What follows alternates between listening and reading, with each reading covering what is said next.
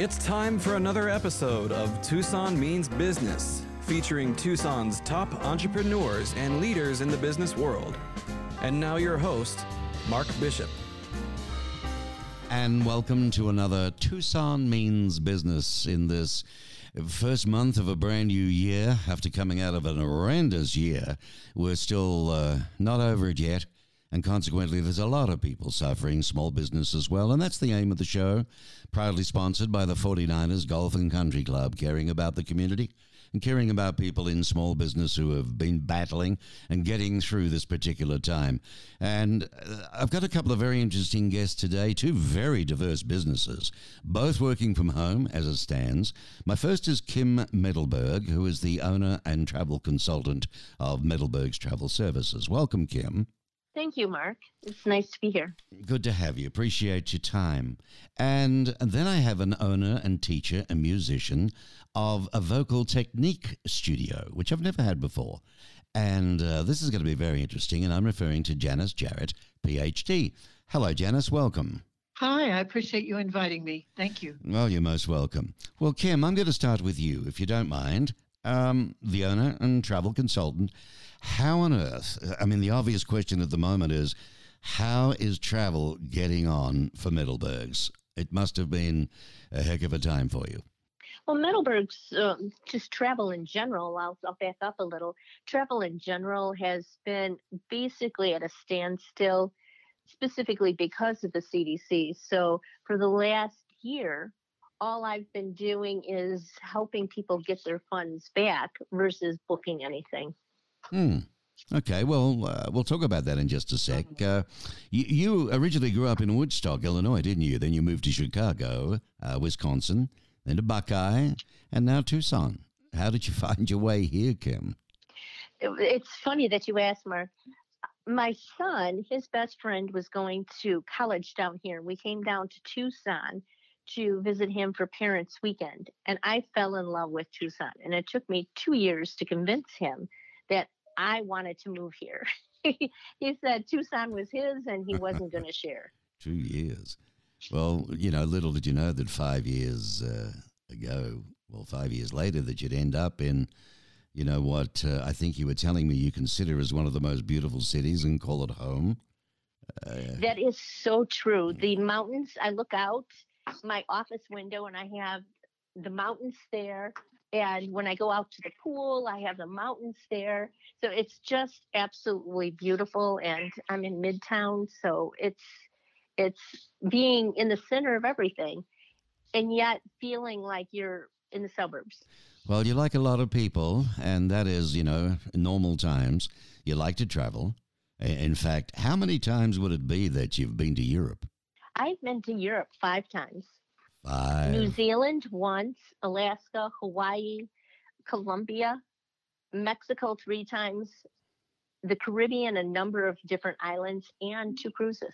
Interesting. Interesting. Well, I'm jealous. Uh, I've been to a few of those, but not the lot. What about you, young Janice? Um, you've you've run your vocal technique studio in Tucson for what now? Fifteen years.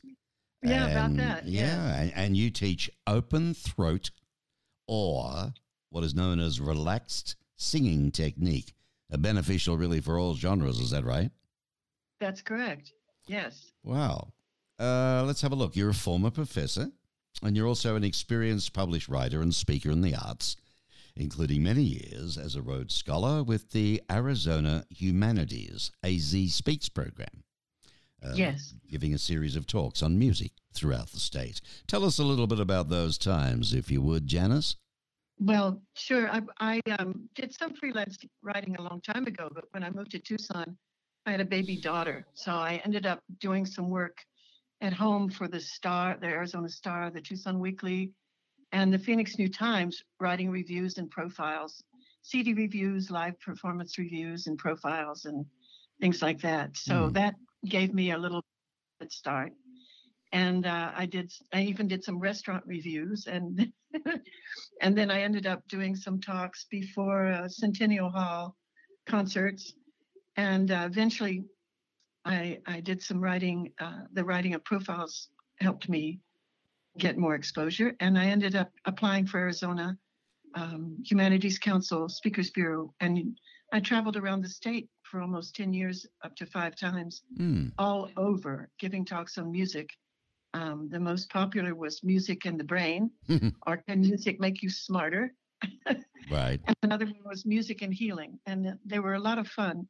And the Q&As were particularly fun because people were fascinated and and they had fascinating stories. So hmm hmm that was something to augment my teaching. So when you travel all over Arizona, um, oh, I. I yeah. guess uh, there are tons of uh, talented musicians and uh, you know singers and so on. Well, in Tucson, yes. All, well, actually, Phoenix is a little bit more cosmopolitan, so there's more, but and more gigs when there is gigs, when there are Mhm. gigs. hmm But um, this was to public audiences who were open to the public talks at different univer- um, mostly libraries or town halls or facilities that Oh, opened it up to public for the Humanities Council. Well, drawing on it's a your uh, academic background and your extensive experience as a singer, uh, lyricist, arranger, producer, and band leader, I gather Mhm. lessons uh, can integrate uh, integrate music theory, rather songwriting, and a variety of important uh, musicianship skills, right, so to speak. So Exactly. let's see now. I mean, a Bachelor of Arts Voice and Composition, an MA in World Music, and I got a tricky one coming up, and a PhD in Ethnomusicology. That's correct. You know, the, the more you pay, the, All the- the, more expensive the words. Well, you know, idiot, that's for sure. You, Pardon? you, I said, you know, idiot, that's for sure. You perform in uh, in Tucson with many of Tucson's best uh, jazz musicians as well, don't you? Tell us about that. Correct. I, well, I used to. Now there's so few gigs, and since I teach, well, at a minimum now, but um, there's so, some of the musicians who are really bereft by the COVID because that was how they made their living. So Mhm, mhm. there's only a few concerts uh, here and there outdoors, and so I don't do much of anything like that because it's I had them canceled last spring, so Mm. that just sort of ended abruptly. Uh, along with my studio. Sad, isn't it? You know, so much talent is just rotting virtually. You know. Yeah, no, they've said somebody, some reports said 70% of musicians are considering other other careers because it's just gone. hmm But um, with the studio, I've been able to recapture some through online lessons, but I'm still rebuilding it. So I've spent a lot of my time in isolation trying to understand. I call it, I call it throwing a bottle into the cyber sea Yeah. a yeah. message in a bottle. And I've been trying to learn how to work um, social media to gain more students and uh, stay afloat Well, the uh, pandemic until is. we go back to performing. And I'm very, I, I miss the musicians I play with in Tucson. I I, really you miss them. Yeah, of course, the interaction and so on. Your new website, though, is nearly done, isn't it? It's got. Uh, it's going to have something interesting on it. The digital music publishing store, where you'll have lead sheets and arrangements, and that's going to Yes. debut fairly soon, isn't it? I'm hoping so. I keep working on it um, with a designer from out of state, and it's a big thing. Yeah. It's very hard.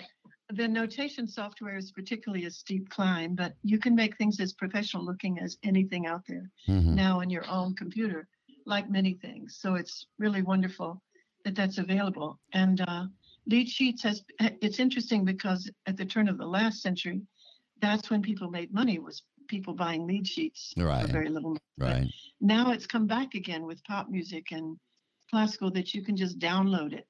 You pay the money and you can download and print out the music you want. Mhm. So, but now you can do that through plugins to a website. So that's what I'm going to have. I've written lyrics for a number of compositions with some famous musicians that um, I'm working on getting perfect and approved, and then they will be on sale for people. And it's automatic. It's wonderful. Yeah. Well. they pay for this once you get it all going, as as PDF. Yeah, it's Yeah. it's terrific. I mean, the pandemic has affected a lot of businesses, including you. I mean, your main business is a vocal studio, right? Correct. Uh, strictly online now for the time being. But say this wasn't happening, what would happen uh, in, in a brief message? Tell us how uh, these pupils come to your home or to your studio, wherever it is, and, and, and is, that's the way you do business 100% normally. Exactly. Even small uh, voc- small workshop groups I had in my house, but um, yeah, they would come and we'd do a lesson, lesson, and it could be like songwriters when they come, we're working on their voice, but we end up working on their songs hmm because I am an arranger. I've sung all kinds of music, and so I help them clarify what they're trying to say hmm because it doesn't matter what style they're writing in. I can appreciate it, and uh, it's just a matter of clearing it, uh, getting it to a clarity where they're communicating what they want to Mm. more more directly to the listener. So Wow. it's it's good to have a sounding board and someone.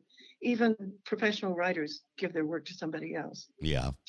get feedback. Yeah. so I do that, or they miss they need theory, and I teach them theory because I've studied all that, orchestration and arranging and The whole bit. uh, the whole bit and music from different parts of the world. So I was thinking today, even someone who came in and wanted to do more chanting, um, influenced by Indian music, we were Mhm. studying ragas, and I had taken that in graduate school for both North and South music of India. right. So it was fun fun to dust those off. So right. it doesn't matter.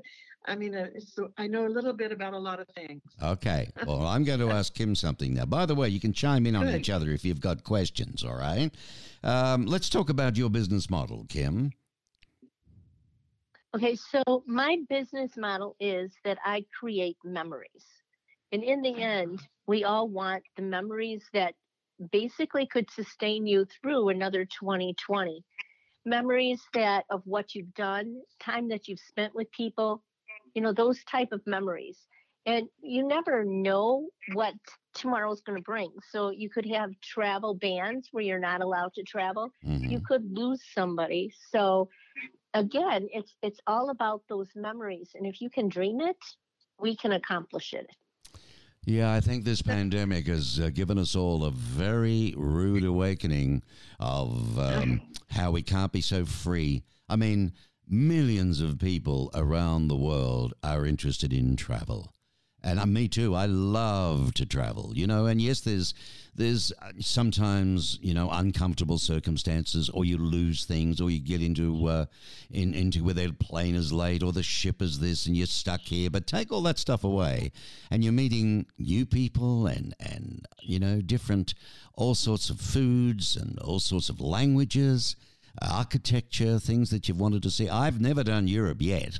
And I even have uh, long-term relatives back there. In fact, I've just started this uh, very interesting thing, you know, where, you, where your tree is and, you, and all your lineage goes back. Uh, it's quite surprised. I'm nearly the king of England at this stage.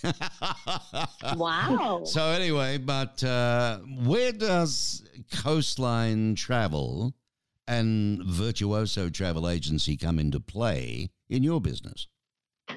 So virtuoso is a consortium. So and a lot of people don't know what virt- what a consortium is. Think of costco sam's club. So it's all about the buying power. So virtuoso is in fact our buying power for luxury hotels and the luxury line of properties. Coastline is a member of virtuoso. So when i was looking at com- um, merging myself with a company I looked at who I wanted to be a part of. And my big one was Virtuoso. So I found then somebody that was a member of Virtuoso. Mhm. And that's how I became a mem a independent contractor of Coastline Travel. Okay, but I've got to ask you why. Why them then and nobody else or somebody else? Well, they their business model at this particular time, you know, post COVID, um, was in line with something one that I could afford, and two, they're local, so they're down in um, the Phoenix area, so they're here in Arizona versus being a California agency. Okay, okay. So local is good too. I Yeah. I believe that you um, you do have to plan for the memories, don't you, in life before it is too late? You know the old adage, look, I'll get there one day, we'll save up, we'll we'll go as we get older when we get older. And then all of a sudden a COVID comes along and you're locked up for God knows how long. That is true. And and that goes back to your bucket list. So many people have what, you know, an idea of where they want to go. And where is your bucket list? You know, it's like, oh, I want to do this. It's at the bottom of the drawer, the back of your mind. But sometimes, as you said, they never come out of that drawer. And then once you get to um, a COVID, and if you were traveling with somebody, they could be gone. You never know what tomorrow is going to bring. So I feel that you should intentionally put your bucket list on the calendar. And by putting it on the calendar, that gives you time to plan. Mm-hmm. So if you were looking at going to Japan in five years, say your 50th wedding anniversary, that gives you five years to put money aside so mm-hmm. that mm-hmm. on your 50th wedding anniversary, you're not sitting here saying, Where am I going to come up with $20,000? I just whoa. exaggerated that. Is, yeah. that. is that how much it would cost me to get to Japan? No, it would not.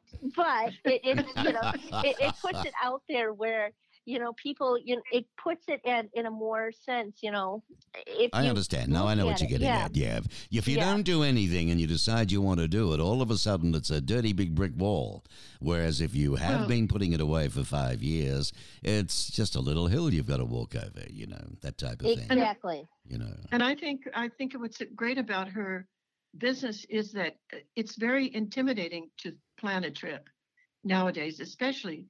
And if you have someone who can guide you and make you, you can make the most of it if you have the proper advice and contacts to get good deals and to know what to expect. So I think what Kim is doing is invaluable. Um, well, I, I, I sure don't have the patience. You know what I mean? It's it's. Uh, yeah. I want to go to somebody. You know what? I mean, you really want somebody that cares. Mm-hmm. You know, not just a salesperson who, you know, thinking of the commission or they keep their job or they genuinely care what your likes and dislikes are, what you think you're looking for. Where probably, Kim, you might even say to people, I guess, you know, look, can I be honest with you, Mary and Bill? I don't think that's for you. And let me tell you why. do you do you and, do that? I do. And one of mine is I sit down with my clients and I literally ask questions. So I will have a 45 minute fact finding and it literally is just asking you random questions. You know, like where do you stop to go get your coffee on your way to work? Or, you know, because all those little tiny things that most people don't think of actually play into your travel. So if you're a Starbucks person or a McDonald's person, you know, if I'm giving you a hotel that's a Starbucks quality and you're looking at a McDonald's quality, and don't get me wrong, McDonald's coffee is amazing. Yeah, well, I um, like it, so there. yeah, that's, that's so do I. You know, if I if I had to come up with a coffee, I would drink the McDonald's coffee because it's really good coffee and it's consistent every place I go.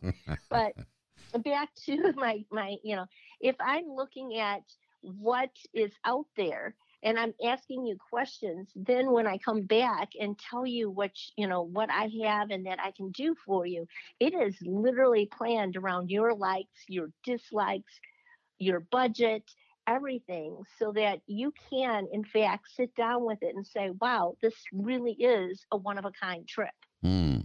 Hmm. Well, you're listening to Tucson Means Business, an all woman show today with uh, uh, Kim Middleberg from Middleberg's Travel Services, uh, who looks after you uh, personally. And the other lady is Janice Jarrett, who is uh, oh, a mixture of a writer and a producer and a singer and a and, and uh, a, you know all sorts of stuff, vocal, particularly vocal training, a lot of things. We're going to talk to her in just a second. I want to know, Kim, how long you've been in the game now. How many years in travel?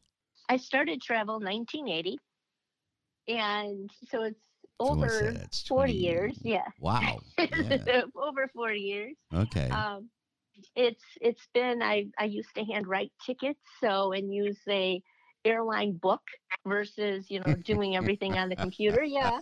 I remember so, those days. That gives yeah, away my age, doesn't it? Yeah. It, and it is, and you'd be surprised how many people are still looking for those tickets when they go to the airport. They're like, "Where's my ticket?" And it's like, "I'm sorry, it's you know a piece of paper," you know. um, so I've been around a long time. I've worked in a number of different avenues. I've been front desk at hotels. I've been um, worked ah. in every avenue of travel. So incentive travel, group travel, destination weddings, leisure, and corporate. So that's good experience. You understand both sides of the coin. There's nothing worse. Have you ever? Well, you wouldn't have, I suppose. But I've lobbed up at a, at a lovely hotel, and, and the booking wasn't there, and you're stranded. Yeah, the, the joint's booked out. You know, ever had that experience for, uh, at all, um, Janice? Um, no, but I know about that because of touring with musicians. You it, you have to be doubly sure that you've got you're going to make the gig, the next one. So it's very tricky. That's why I was saying you need someone like Kim to help you arrange it because it's much more complicated than you think. Yeah. Well, Kim, needless to say, uh, you know, our world has been turned upside down the last 12 months, but what have you been doing for uh, the last 12 months? Uh, explain to us again um, what you started at the beginning of the show. What, what exactly have you been doing? For the last 12 months, so I have been working for another agency. So I haven't been getting paid for it but I did not want their clients to suffer for their their actual employees having walked out. So I have literally been donating my time to another agency to recoup the funds, to find trips, fighting with cruise lines to figure out why they're paying more for a trip now than it was supposed to. Um, so that's mm-hmm. what I've been doing for the last year. Now, let me understand that. Are you saying that if I book something and I couldn't get my money back from the company, you've gone into bat for me. Is that it?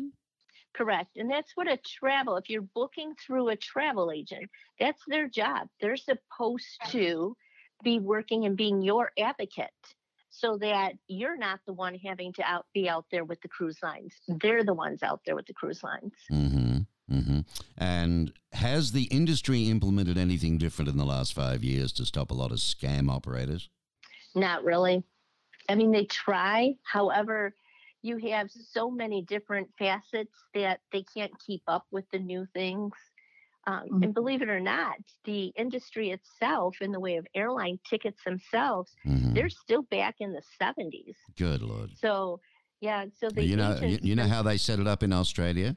As much as you'd love to be a travel agent and all the rest of it, Number one, you've got to have licenses and pass exams and do all sorts of things. Then, number two, you've got to have the money in the bank to back up if there's any downfall. So it, turn, it turns a lot of people off wanting to get into it because a lot of people want to get into it for the travel and for the enjoyment. You know what I mean? That's but, so uh, true. Yeah. There's a lot of people that that think they're getting in and they're going to make a lot of money, and, and there's really not money to be had in the travel industry itself. Why is travel insurance needed? Uh, I, look, it's obvious, I guess, but other than that, do you think it's a waste of money? No. But here's yes, maybe I should reword that. Yes and no. So you have to look because a lot of people bought travel insurance and they thought they were going to be covered. But COVID is an epidemic, so it doesn't cover it. So unless you bought cancel for any reason, you were not covered and your insurance didn't pay for it. So a lot of people are really disgruntled because here they were, they bought the insurance and yet it didn't help them. And the flip side, if you are leaving the country, there's a lot of countries out there that want to make sure that you have insurance, and the insurance that you have to have will cover if you are quarantined in their country at a hotel. So at Costa Rica, you have to have a $2,000 little waiver in your insurance that says, yes, you are covered if you are quarantined in a hotel. Hmm. Yes, that's smart. And you could do with that. Yeah, I mean, uh, that makes a lot of sense. Well, we've got her back. Uh, hi, Janice. How you doing? doing pretty good. Okay. Thank I, you. the question I'd like to ask how does one become a, a lyricist and vocal arranger? Um, well, I was a lyricist because um, when I was coming up in jazz, there were some compositions that I just loved so much. And I suddenly realized, I, you know, how do I put them in my repertoire without words? So I tried, and um, and it was accepted. And then uh, composers after that, or pianist composers would give me music to write lyrics for. So mm-hmm. I just started doing it because I was so fond of the music and wanted to use it, and it grew from there. So um, what then when I went, of, uh, what styles of music then do you teach? Uh, I teach all kinds, but my own personal voice is in jazz. But I teach all kinds because when I was coming up, I sang blues and rock and my, classical and folk and anything that I could. Um, but I felt more at home in jazz. So mm-hmm. the jazz musicians and their compositions moved me the most. Yeah. I felt home. I felt like it was home. It's a uh, um, very demanding. In fact, my mentor in vocal work said he respected jazz musicians because they had to know classical and jazz. Right. Right. And uh, they're very, they have to, it's a really a lifelong pursuit that you can't exhaust. But um, when I, I these compositions of some people that were my contemporaries who were coming up also a little older but more established, their music moved me so much I wrote for it. And when I went to L.A. and uh, the former director of the Basie band after Basie died, uh, Newman, he said, "Ah, there's a million singers in L.A. You got to get a group together. You can do it. You've got the education." Mm-hmm. So I put the group together, and then I went looking for charts, and they were all dated. So I thought, why don't I use my own material, these collaborations? And so I started arranging um, for them, and it was great. For 10 years, I could write something and then take it into the group, and they'd sing it, and I'd see if it worked or fix it, or it was fantastic. So that's how I became an by necessity. I became an arranger. Do your students so, uh, have to read music? No, no, because uh, but we use lead sheets or we use charts. Um, sheet mm-hmm. music to work together because we have to be on the same page, so to speak. But they learn, you know, just by doing it, by using the sheet, referring to it, and then we can be more accurate. Mm-hmm. But no, they don't have to read music. So, um, but it does help them become less intimidated by theory. well, yeah. What what about the ages, uh, levels of experience, um, as far as the students? Well, they can be um, the youngest I've taught is around seven, and the oldest, you know, you either don't ask or, or mm-hmm. now as the time goes by, I think I'm the oldest one in the room. Um, but it doesn't matter. Um, uh, I always think of this 63 year old uh, choir singer who was losing her voice because she was pushing, and, and I brought her voice back to her again. She was very grateful. And so it doesn't matter. You can, it's technique more. You people think your voice ages and you can't do it anymore, but Mm-hmm. If you look at Tony Bennett singing at 80, 85, and beyond, you know, you realize proper technique and you can still have a voice. Not the same one, but you know, you're not as robust, but still, still you don't have to have a vibrato you can throw a cow through either. What's the biggest challenge that most students have? I think basically it's understanding that singing properly or correctly with um, good technique is is counterintuitive. And so you have to come to grips with your autonomic system doing things that you didn't ask it to do. Mm-hmm. Um, so it's basically your, your body is your instrument, and you need to confront the autonomic, autonomic system and uh, develop good breathing technique and a relaxed jaw. And so those are that's the challenge is doing things that uh, re-educating the muscles basically. Mm-hmm, mm-hmm. And what about? So that's uh, that's tough. Yeah, well, it is. Do you, do you have any students that uh, you feel have gained the most from your teaching? Yeah, I'm. I'm well, I get a lot of uh, feedback so that I know it's working, and um, they tell me, you know, I say, how, how is it now after three weeks or something? I say, well, it's easier to sing, and this is what I'm at. That's hmm. what we're after. Uh, but I recently accidentally talked to a former student um, who was with me quite a while before he went off to college at a good uh, musical theater, and then he started doing rep, repertory work, and now he's he's getting to be an actor in L.A. And he told me a story that was wonderful. He said that I was um, he was doing a song from a musical, and he was having trouble with some phrases, and I I insisted on him doing it a certain way. He tells me, and I would not let him do it a different way than a certain way. Right. And then later on, he got that part that sang that song in a in a musical repertory Ah, company. there you go. So he was playing the part of that song that we worked on, and he told me that every time he sang that phrase in that song, in that production, people responded to that phrase more than anything. and I said, okay, so if you were wondering what the value of your teaching with me, there you go. Do you uh, mhm. do you have a favorite uh, jazz performer?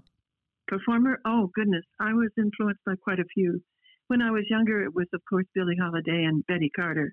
Mhm. Um, but Sarah Vaughan and Ella, you know, they're there are people that are just um, monumentally beautiful and valuable, and uh, show us the way. Even Louis Armstrong, he was he's extremely influential for his economy and his heart.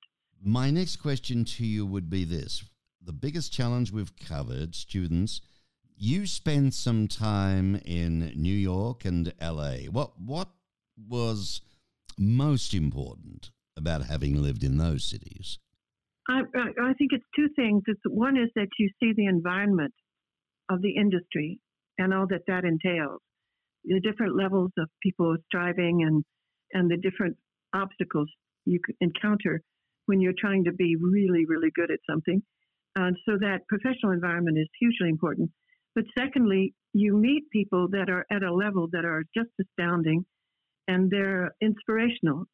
It's like one of my closest friends for well, half a century, is Kenny Barron, and his facility, his abilities are just um, mind blowing. If you and the better I get, the more I appreciate what he's doing, and I know I'll never be even close on any level, but it's by knowing people in a city and seeing what Mhm. happens there. And LA was the same way, except it's very different tenor there. But um, LA was the same thing. The number of professionals there, um, and we had Yeah, tons of it. It's just amazing. And and some of the people that played with my group for twenty five dollars are now like world famous and touring and all that. So the the level of the talent you get is to play with you is remarkable, just remarkable, and that that's lasting. Janice Jarrett is whom we're speaking Yeah. to. She runs Vocal Technique Studio here in Tucson. And uh, we're going to come back, and I'm going to go looking for Kim somewhere in the wires. I'll find her. but in the interim, we're going to take this break and hear from our wonderful sponsor, a loyal sponsor in the beautiful uh, hidden jewel of the desert, as I say, and it's the 49ers Golf and Country Club. And of course, their fabulous Rincon Grill, suffering badly like anybody else with restaurants these days, but they are uh, sanitizing heavily. People are apart, and there is food to be picked up. Uh, you can order that particular way as well, okay? So we'll be back in just a sec.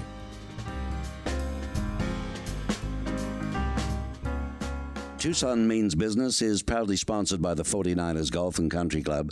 Uh, they're at uh, 12,000 Tanque Verde Road. If you're not in Tucson, somewhere around the world, but visiting, sometime you may get here, please go to the 49ers, even if you don't play golf, because there are wonderful things to do, like eat at the fabulous Rincon Grill restaurant. And then there's the fitness center, brand new with everything that you need. Isn't that right, Casey? That's right, Mark. I'm speaking with the director of memberships and tournaments and sales. He's just about chief cook and bottle washer, but he can tell us all about this wonderful fitness club. It's only brand new, really. Yeah, you know, it's it's kind of funny you say that. We're um, really proud of the way that we keep it looking brand new, but it's already five years old. That building. Is it really? Yep. But God, we never know that. We upkeep it. Um, you know, we keep it uh, looking good, looking fresh, smelling good. We try to keep the equipment maintained. Mm-hmm. Um, that's important for people that are coming to a gym. They want to use clean, fresh, well working equipment. My word, they do. And uh, one of the important things I think with this fitness club is that it's not that you're traditional. I mean, you've got locals coming to it from right across town.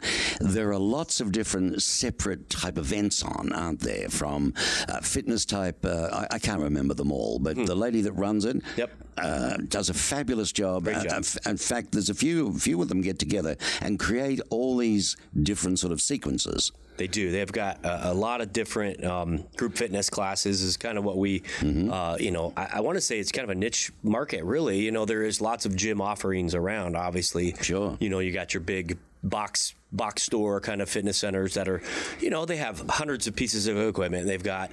Uh, uh, you know, classes that are, are scheduled and, and routine, where ours are unique. Um, you get to know the instructors really well. They're your friends, you know. And then when you don't take show personal up, care of you, yeah, they do. You know, when you don't show up to class, they they want to they text you and find out, hey, you okay? How come you're not there? you know, that's a nice idea. It is. So so from yoga through to boom boombox this or that. I mean, they do it all. There is. We offer a little bit of everything. We even you know we have kids dance classes. We even have a woman teaching ballroom uh, dance classes right now. Um, on Wednesday nights right now we have goat yoga where you have these little pygmy goats. They dress them up in tutus and uh, they, they, walk on your back. I don't get it, but apparently it's all the it's all the rage. So. Can you imagine that dressed up in a tutu, walking on your back? But that's a goat. oh, it sounds like a lot of fun indeed. And of course, the one other area is the pool. Yep, the pool. We have um, a five lane junior Olympic sized heated year round pool, which it's uh, it's tough to find uh, heated water um, in Tucson in the winter, believe it or not. But uh, we we maintain it. We have a, a youth program that swims year round. Uh, we've also got aqua classes right now on Mondays. We offer them. Um, the pool's just been really a great uh, resource for the club and its members. That's fabulous. So there you go. You get a, a really good picture, don't you? But go to the website and Casey, that address again. Uh, website is 49ercc.com. It's all spelled out F O R T Y N I N E R cc.com. You did a good job, man. Hey, thanks. Casey Poluvchak, lovely fella. Talk to him personally about anything memberships, the club, whatever you want to do. He's the director of memberships and tournaments at the infamous, which is the, the hidden jewel of the desert, at the 49ers Golf and Country Club. Proudly bringing us Tucson Means Business. And we're back. Hi, Kim. I last asked you about the travel insurance. Uh, was it a waste of money? And it wasn't. And listen, how does that work? How much should one pay and not pay? Pay and not pay for travel insurance? Yes. Okay, so it is based on your travel spend. So if your travel spend is $1,000, your package for your insurance is only based on that $1,000. If your travel spend is $50,000, it's going to be higher. It will be higher because you are using the cancel for any reason versus just having the supplier hold it or not at all. Mm. So you want to make sure you get your money back, not somebody else. So, mm. with the pandemic as it is, I mean, are hotels and airlines safe today, do you think? I mean, how are they protecting us? As far as like Marriott and Hilton's, I feel quite confident that I myself would go and stay with them because they've been very proactive, like Delta, in telling people how they're keeping you safe. Um, from bringing in fathers to clean their lobbies to, you know, on the, the not the ships, but on the aircraft, the mm-hmm. same with mm-hmm. them.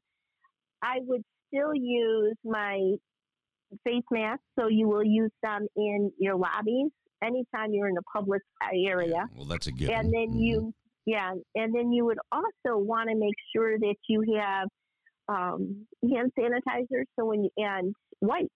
So when you get on that plane, they may have cleaned it. Mm-hmm. I clean off my counter and my armrest because I know for a fact they're clean. Yeah. Yeah, I would do the same on that one. I think that's just habitual. That's a good thing to do, and it's a good habit to get into. Quite frankly, uh, you know, we've, we've, seen a bit of video, haven't we, with uh, with what it looks like when not being cleaned, particularly at the airports and so on. But the beds, the beds are the ones that worry me the most to be quite honest. You know, you can you can wipe off. They say that with the COVID, quite frankly, you've got 12 hours, sanitizer, clean, wash your hands, go to the loo, whatever you got to do. But if someone's all over you, breathing in your face and doing that, and then you're rubbing your eyes and you're doing, you know, you're asking for trouble. That that that's the way it's going down. The people who are in the industry can. They've got to do so much. They've got to uh, put themselves out there a little bit more. W- what is meant by in, intentional travel? What is that? Intentional travel is putting on the calendar all those those wanna dos, the bucket list. The and here's one of the interesting thing is is that people have say you have children and you have your sweet 16th birthday, um, your graduation from high school. Believe it or not, people don't look at it in the sense where when their kids graduate, they're basically gone. You know, that might be your last time that you can do a family trip is uh, when they're 18. So intentionally looking at the trip and pulling everybody into it. So instead of just saying, okay, we're going to go to Europe and you're going to do what I want to do, you look at everybody in that group that's going with you and you say, oh, Mark likes wine, so let's do a wine, you know, a wine night. Mm-hmm. And Janice likes um, crumpets, so let's have tea and crumpets. So yeah, that, I that miss you're my including crumpets. everybody. In. I love crumpets. I love them. And we've got Australian crumpets that are absolutely divine. I haven't much getting them here is more. Uh, more uh, in America, you can get more of the English muffins, but nobody sells the crumpets. You've got to get them from an Aussie store or somewhere. In fact, I'm going to be interviewing a, a, guy soon who, who our, our, famous, you know, yours is hot dogs and so on. I mean, I've lived here long enough. Mine is hot dogs and what have you, but in Australia we have sausage rolls and meat pies and kangaroos and football and Holden cars. but no, but the reality is that's their our staple diet and football stuff. You know what I mean? Uh, and yeah. uh, there's a guy uh, from Australia who lives in LA, and every year he goes and feeds uh, Skid Row. You know, with um, mm. sausage rolls. I mean, people love the food, and uh, I wish you could get uh, more across America. I know you'd like it. Uh, travel, travel, travel, travel, travel. Any updates regarding the cruise lines? Cruise lines are now pushed out until May. The biggest thing that everybody has to, once they get started, you can only go for seven days. So the CDC has mandated that it is a seven day total that you can be on a ship. So mm. if you were to say book back to backs online, the cruise line will have to come back to you and say pick one or the other. You cannot have both. Mm. So it's not the cruise line; It's mandated by the CDC and everybody is being governed by them. Yeah, they're all parked at the moment, aren't they? But I'm hearing that uh, the leisure industry or cruising is starting up or has started up. Who would that be? Well, some of them tried starting off, and then they had people. The first one of the first ships that sailed had somebody where they did the COVID test. They flew from their home destination to Miami because that's where they boarded. They went in the night before and then when they got in, they went out to dinner with all of their family who had COVID. Oh my. Yeah, well now you're asking for trouble, aren't you? Exactly. Well, they didn't necessarily know they had COVID, but they ended up having COVID. So you look at the sense that they started out in compliance, but then they took it on the ship. So they they've now pushed it out some of the ones that we're looking at March are now May. Mm-hmm. Some of them are out into September already and canceling. What happens if one has purchased and, and is pushed out again? How long do you have to be able to utilize uh, your expenditure, your purchase? I mean, are you given a year or two years? How does it work? Initially, it was two years. Um, but if they if you can't get on a ship, they have to extend it out further. So they've mm-hmm. not actually made that a policy yet, but I can't see them saying, "Oh, we gave you two years and we couldn't sail, so tough luck, you're out of." No, no, no, out. no, no. Why don't you give the yeah. money back in that case? The people didn't want it, so a lot of so cruise lines and the same with the airlines. And if you were using a travel agent and it was a you know somebody that knew the policy, you never cancel. You let them cancel. So here's the reason. If I cancel, it is a credit. If the cruise line and the airlines, if one of them cancels, you have the option of a credit or a refund. Mm. Okay. And that's where, and the cruise lines were also giving, you know, like a 25%. If you let your money roll, they gave you an additional 25% discount on, on, on the purchase price. Correct. So, well, it was fun. So, say instead of $100, you have 125 So okay. they gave an extra. Yeah, so it's more money that you can use for a future cruise. Okay. So a lot of people rolled it. Yeah. Mm. Why would you want your money back? You still have the intention of going. You still want to do the darn thing, and you've, if you've already got yeah. it at a good price, why um, you know risk that? Yeah. Okay. So if I decided to travel, Kim, what would you suggest that I would need? You would need, and, and this is with anybody. So with the CDC's ruling now, and this came out yesterday, that the CDC is requiring if you are flying internationally and you're coming back into the States, 72 hours prior to coming back home, you have to have a negative COVID test. So all these people that have flights booked, they have to also consider where they're going to get that negative COVID on the country that they're going to. Mm-hmm. And somebody pointed out, they're like, well, if you have the vaccine, will it, it exempt you? And here's my answer. At the present moment, yes, it will exempt you from having to do this. However, the CDC has changed so many times right. their standpoint. I would base it more on at the time that you're going and looking at whatever the policy is at that time versus what's going on right now. Because if you're planning a November trip, what's going on right now does not necessarily affect you in November. Yeah, fair enough. Hmm. Makes sense to you, Janice? Yes, yes. Even though it's it's pretty complicated, and what's hard is it's a moving target. Yeah, yeah, yeah. Well, okay, Kim. So, so, so, let me ask you this: What about travel internationally then?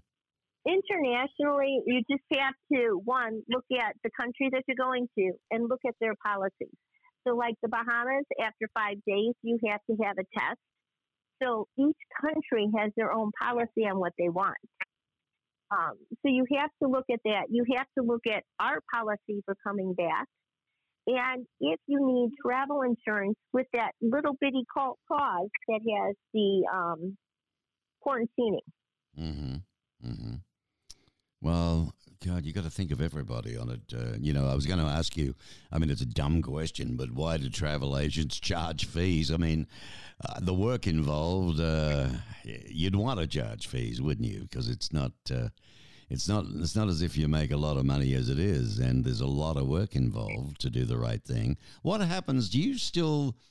I mean, if a cruise is put back and a trip's put back and someone's paid the money, how do you survive? That's why a lot of agencies are going into the charging fee model because every cruise that or cruise or tour or whatever they booked for 2020, they did not get paid on. Oof. So if it was canceled, they basically did 2020 for free on rebooking. And you have some people that you rebooked four or five times and you still have another year before they travel. Wow. Right. And do you think the cruise lines are going to really make it a big deal to give confidence to the public that they are clean?